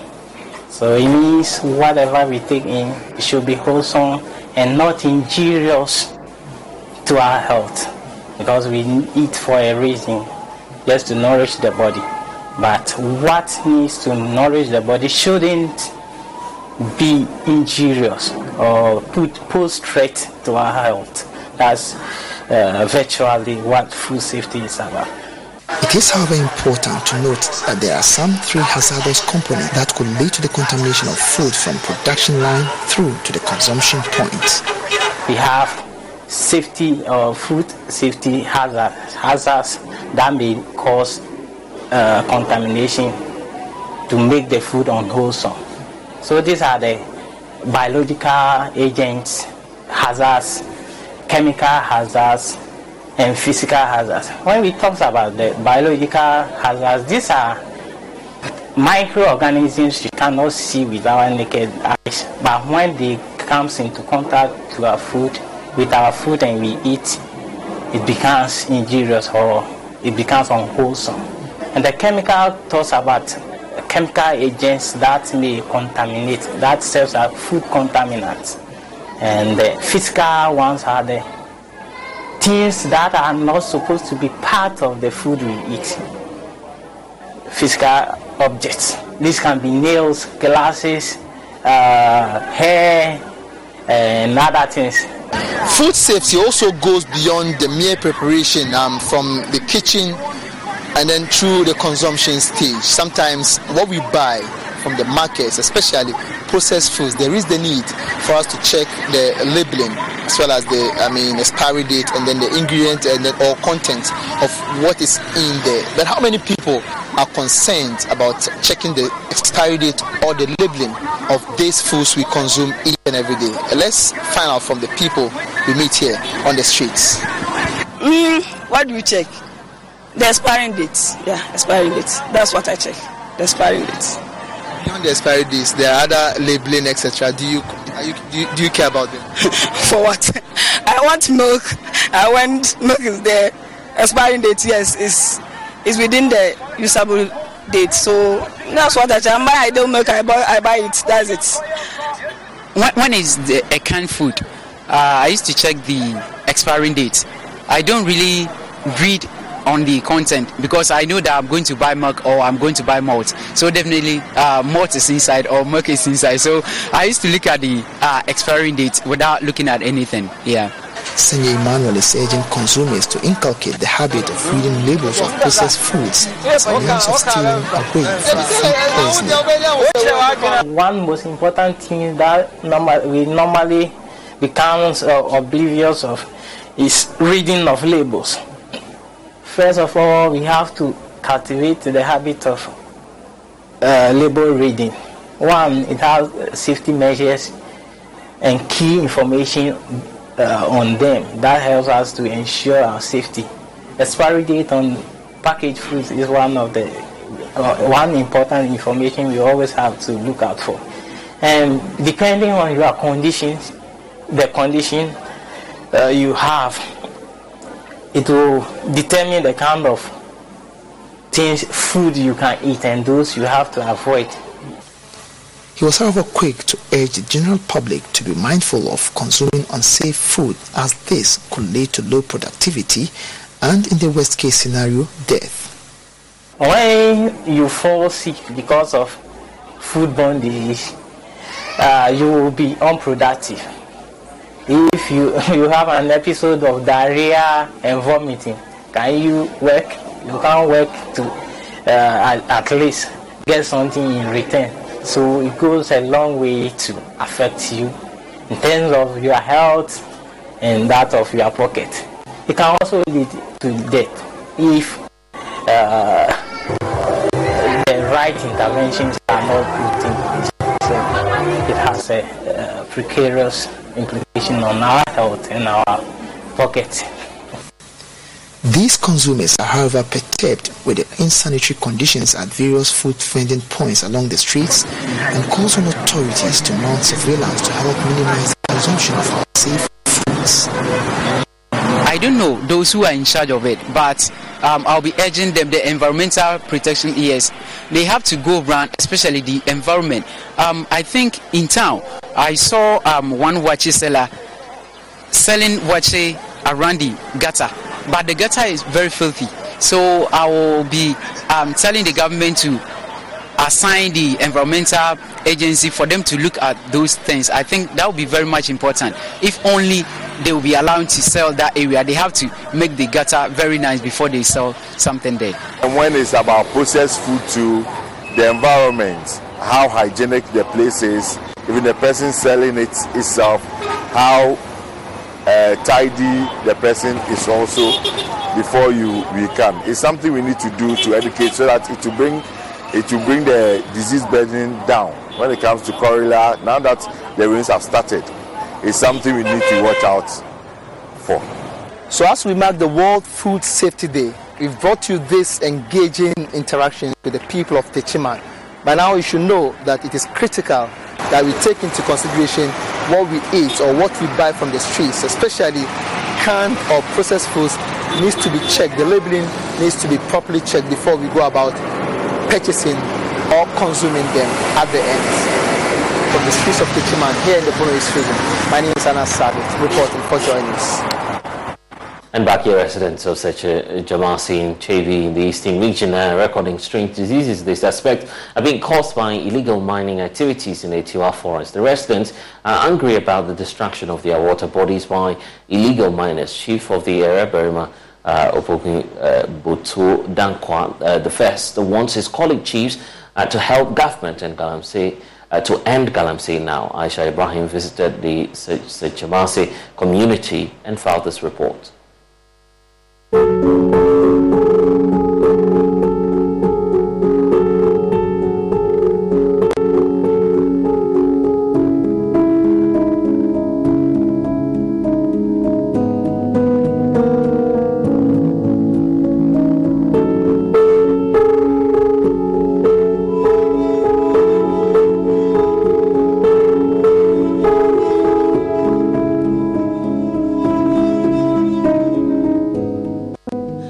See how destructive the land has become, and you can see how cyanide has destroyed the water body, how the water has changed color. You can see it's all cyanide, some looking greenish, some looking yellowish. Remember, the chemicals that these people use to mine stay in the soil and in the water for a very long time. The people in the community say they are beginning to record strange diseases and they do not know where it is coming from.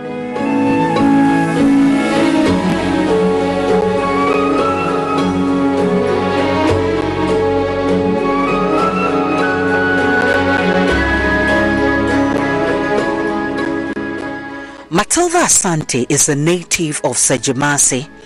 She says that illegal mining is making their lives miserable.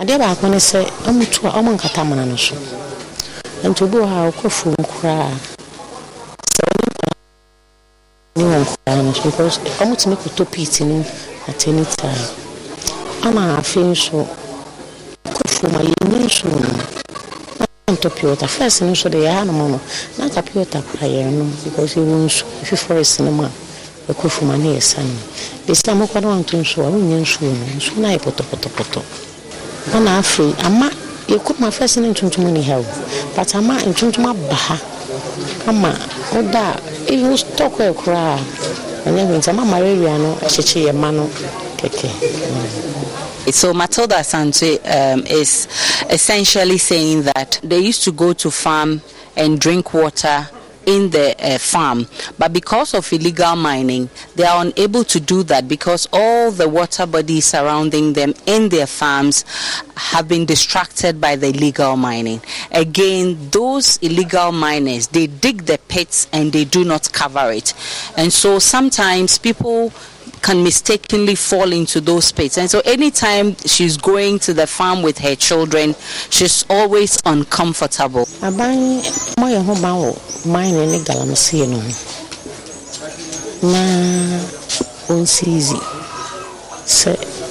galamsey mu kana sɛ na yɛnya yɛ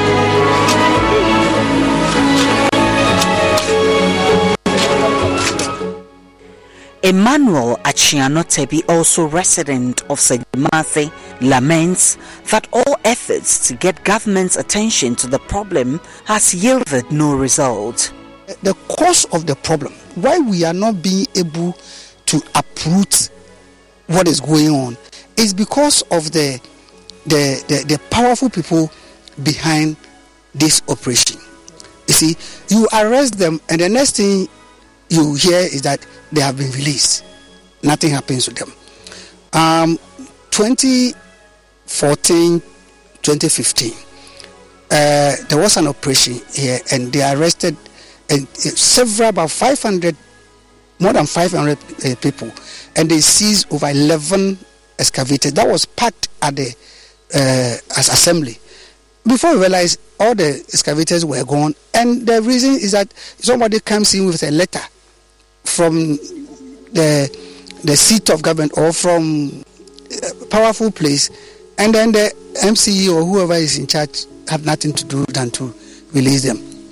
Chief of the area, Berima Okopim Botu Dankwa I, is worried his people are not benefiting from the legal mining but are mostly affected in terms of health. small diseases, rashes. Even even formerly said in my community, you don't have mosquito there. oh. Mosquito. But now, don't try. All because the trees and then uh, the lines lines they have destroyed everything. And it's very painful. It's very painful. And they don't know that the ancestors it's true, it's a land God created. But I'm telling you, there's a spirit on it. Recently, a lot of people has died.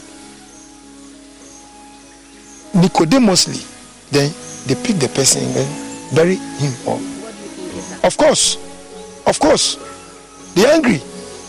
CEO of the Center for Social Impact Studies, Richard Ellimah, says the country's biggest casualty ever has been that of our forest reserves. For him, sustainable mining and preventing the use of cyanide are key to dealing with the problems that confront us. Aishi Ryan, Joy News, Atiwa Forest.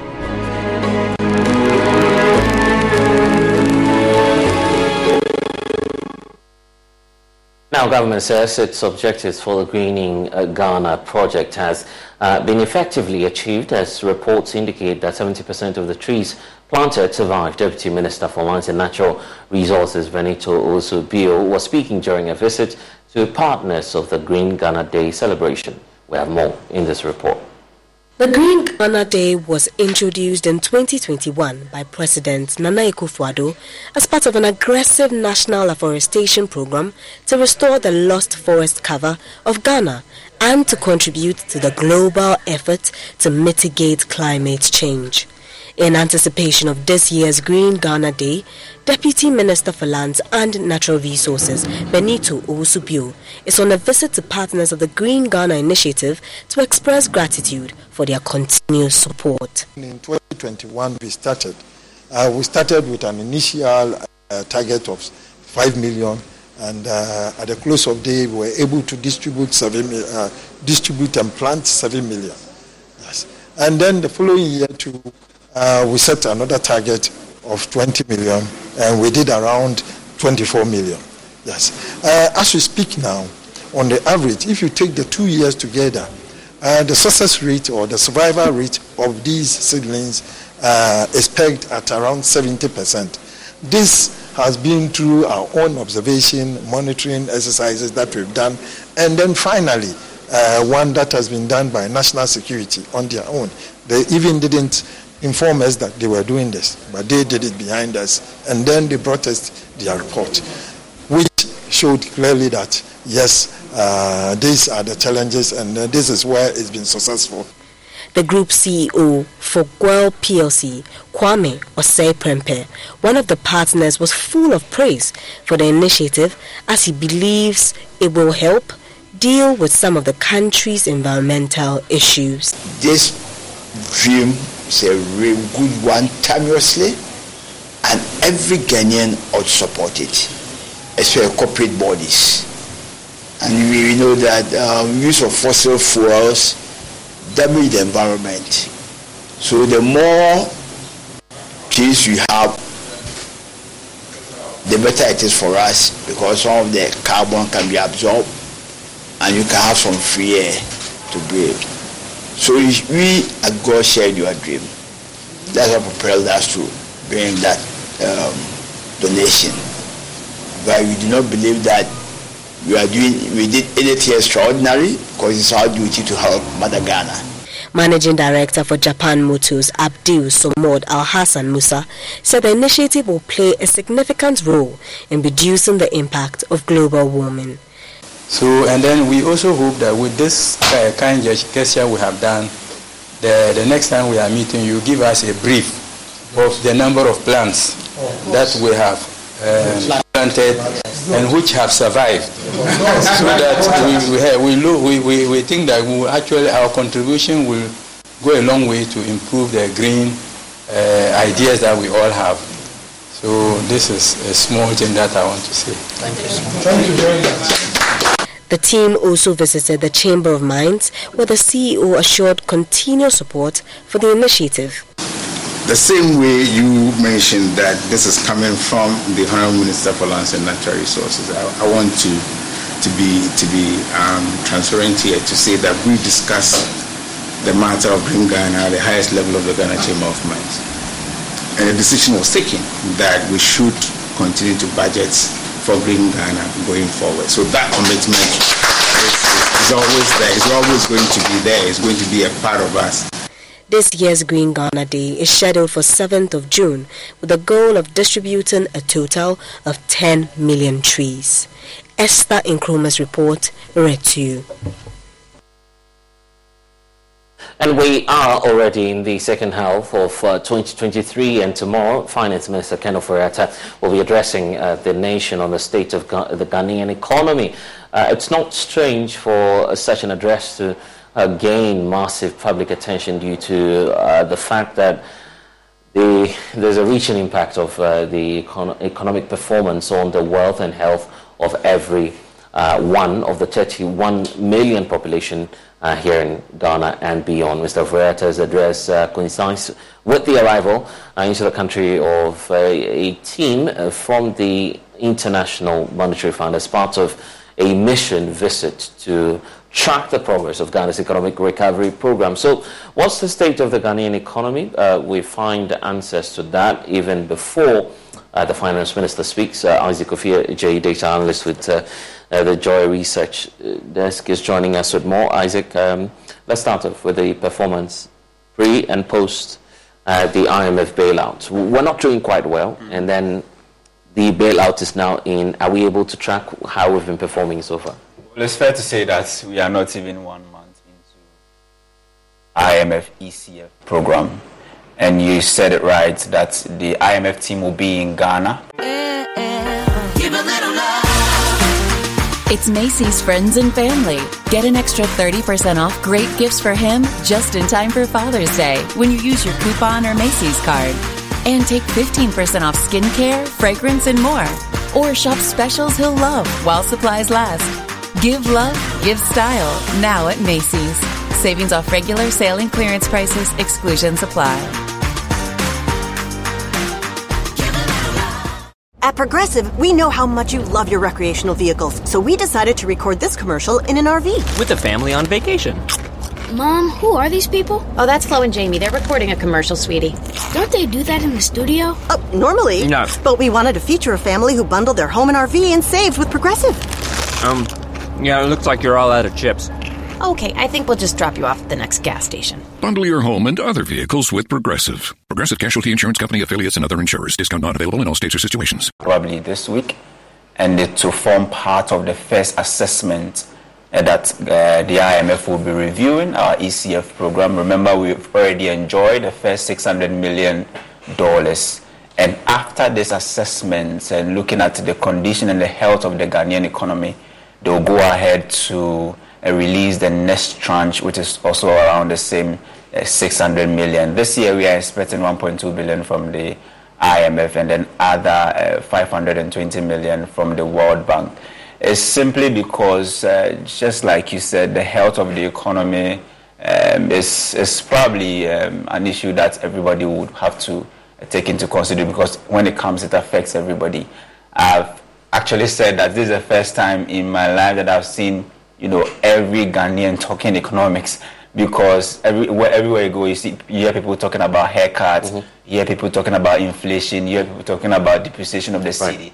It simply means that when the economy is not in a very good shape and it's affecting every pocket you, you hear or you find each and every uh, one in the country, probably 30 million people in Ghana also talking about it. Yeah. So. Uh, but, but then, in terms of the indicators, uh, the macroeconomic indicators, are they improving? Are they looking good? Because we're expecting the finance minister to touch on that tomorrow.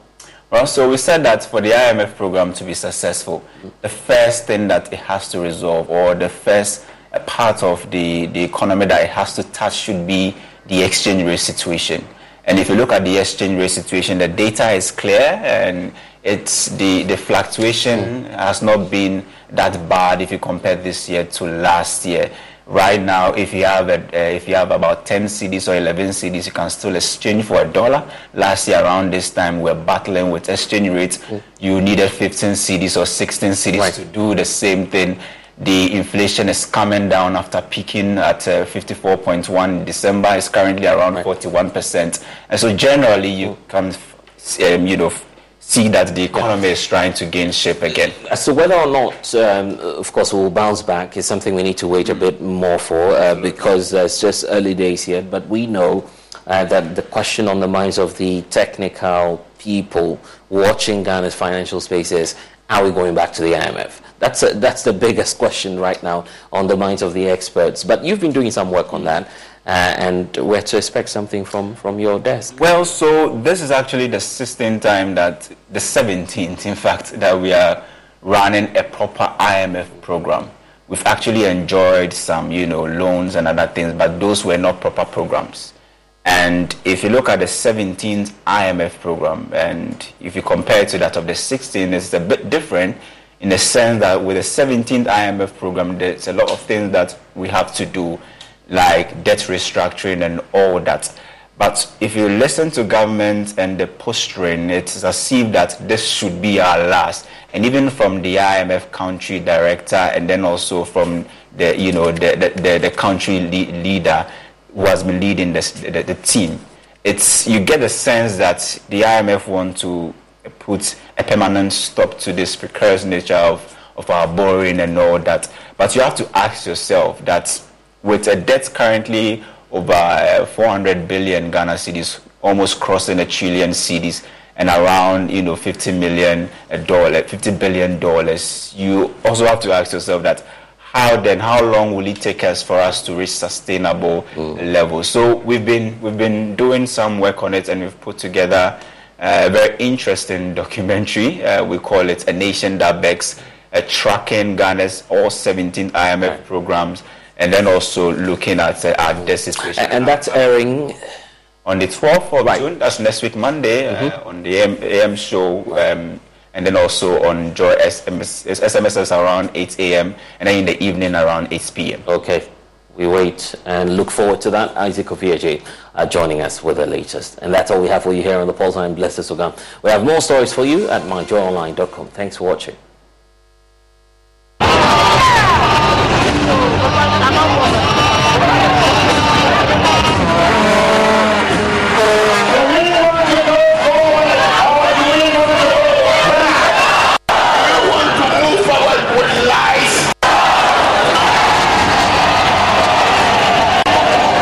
This is why we got into the IMF. You were spending too much relative to revenues, which is true.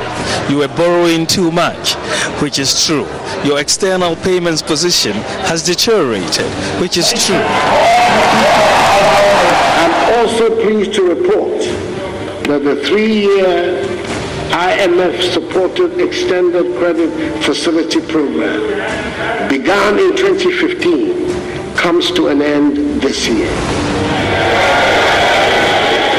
We will not go to the IMF today, we will not go to IMF tomorrow, and we are not going as long as the NPP remains in power. Don't let anybody tell you we are not people of short sight. Suddenly, we were having facing major challenges on our balance of payments. Our currency went into a steep decline. Interest rates went out of the window, inflation, uh, all the, the indices that had been worked on. And that is what basically forced us to go to seek the assistance of the fund. A Nation That Begs, a Joy News Hotline documentary by Isaac Kofi Agyei, showing on Joy News Monday 12 June at 8.30 p.m. and on the Joy FM Super Morning Show at 8.30 a.m. This is entitled No Nuts. There's nothing on this earth quite as handsome as Asimony. Black on black. Cool. So we love us. Half of the time, we don't even know who is dead. But we'll be there anyway. Oh no, that's not fair. We would know the disease, of course he would be my aunt's husband's uncle on his father's side, or my best friend's best friend's brother-in-law, or some such remote connection. But we shall be there and should be there. We would have to be there at the funeral. The men trailing in yards of Adinkra, black, dark red, midnight blue some colors that could only be created here and nowhere else. Color like paint blood, or a mixture of dark blue and red and gray. Also brown, like dead leaves under giant trees in ancient forest. Burnished gold, all metallic. These days, it's the men who are wearing the rings. Oh jewels, rings on their fingers, thin gold chains around their necks, hair close cropped. Hey, our men can look so handsome. The women in the latest but more modest black printers or shada. Or if they are the bushe bushe crowd, then of course it's your voile or lace or even silk. Dekaba cut in the most fashionable and most outrageous styles. The duku sitting with steady ruggishness on the pile of a huge graph there. Oh, you too, did you have to ask if all that was her own hair? From the church, we accompanied the dead to the cemetery while relishing being alive ourselves and beautiful. We put them in the grave the priests do some more sermonizing. We throw handfuls of earth on the coffin, which makes a sound like none other actually. Then we go back to the house of mourning, where if they have remembered to provide the ritual pots of water, we proceed first to wash the cemetery off our hands and then move on to the next major business of the day, which is serious jollification. And even if they have not provided any water, hey, oh, who cares? Who cares about all those old fashioned customs anyway? We still move on to the real business of the day. We sing, we dance, we drink, we eat, then we go back to our homes to wait for the next funeral.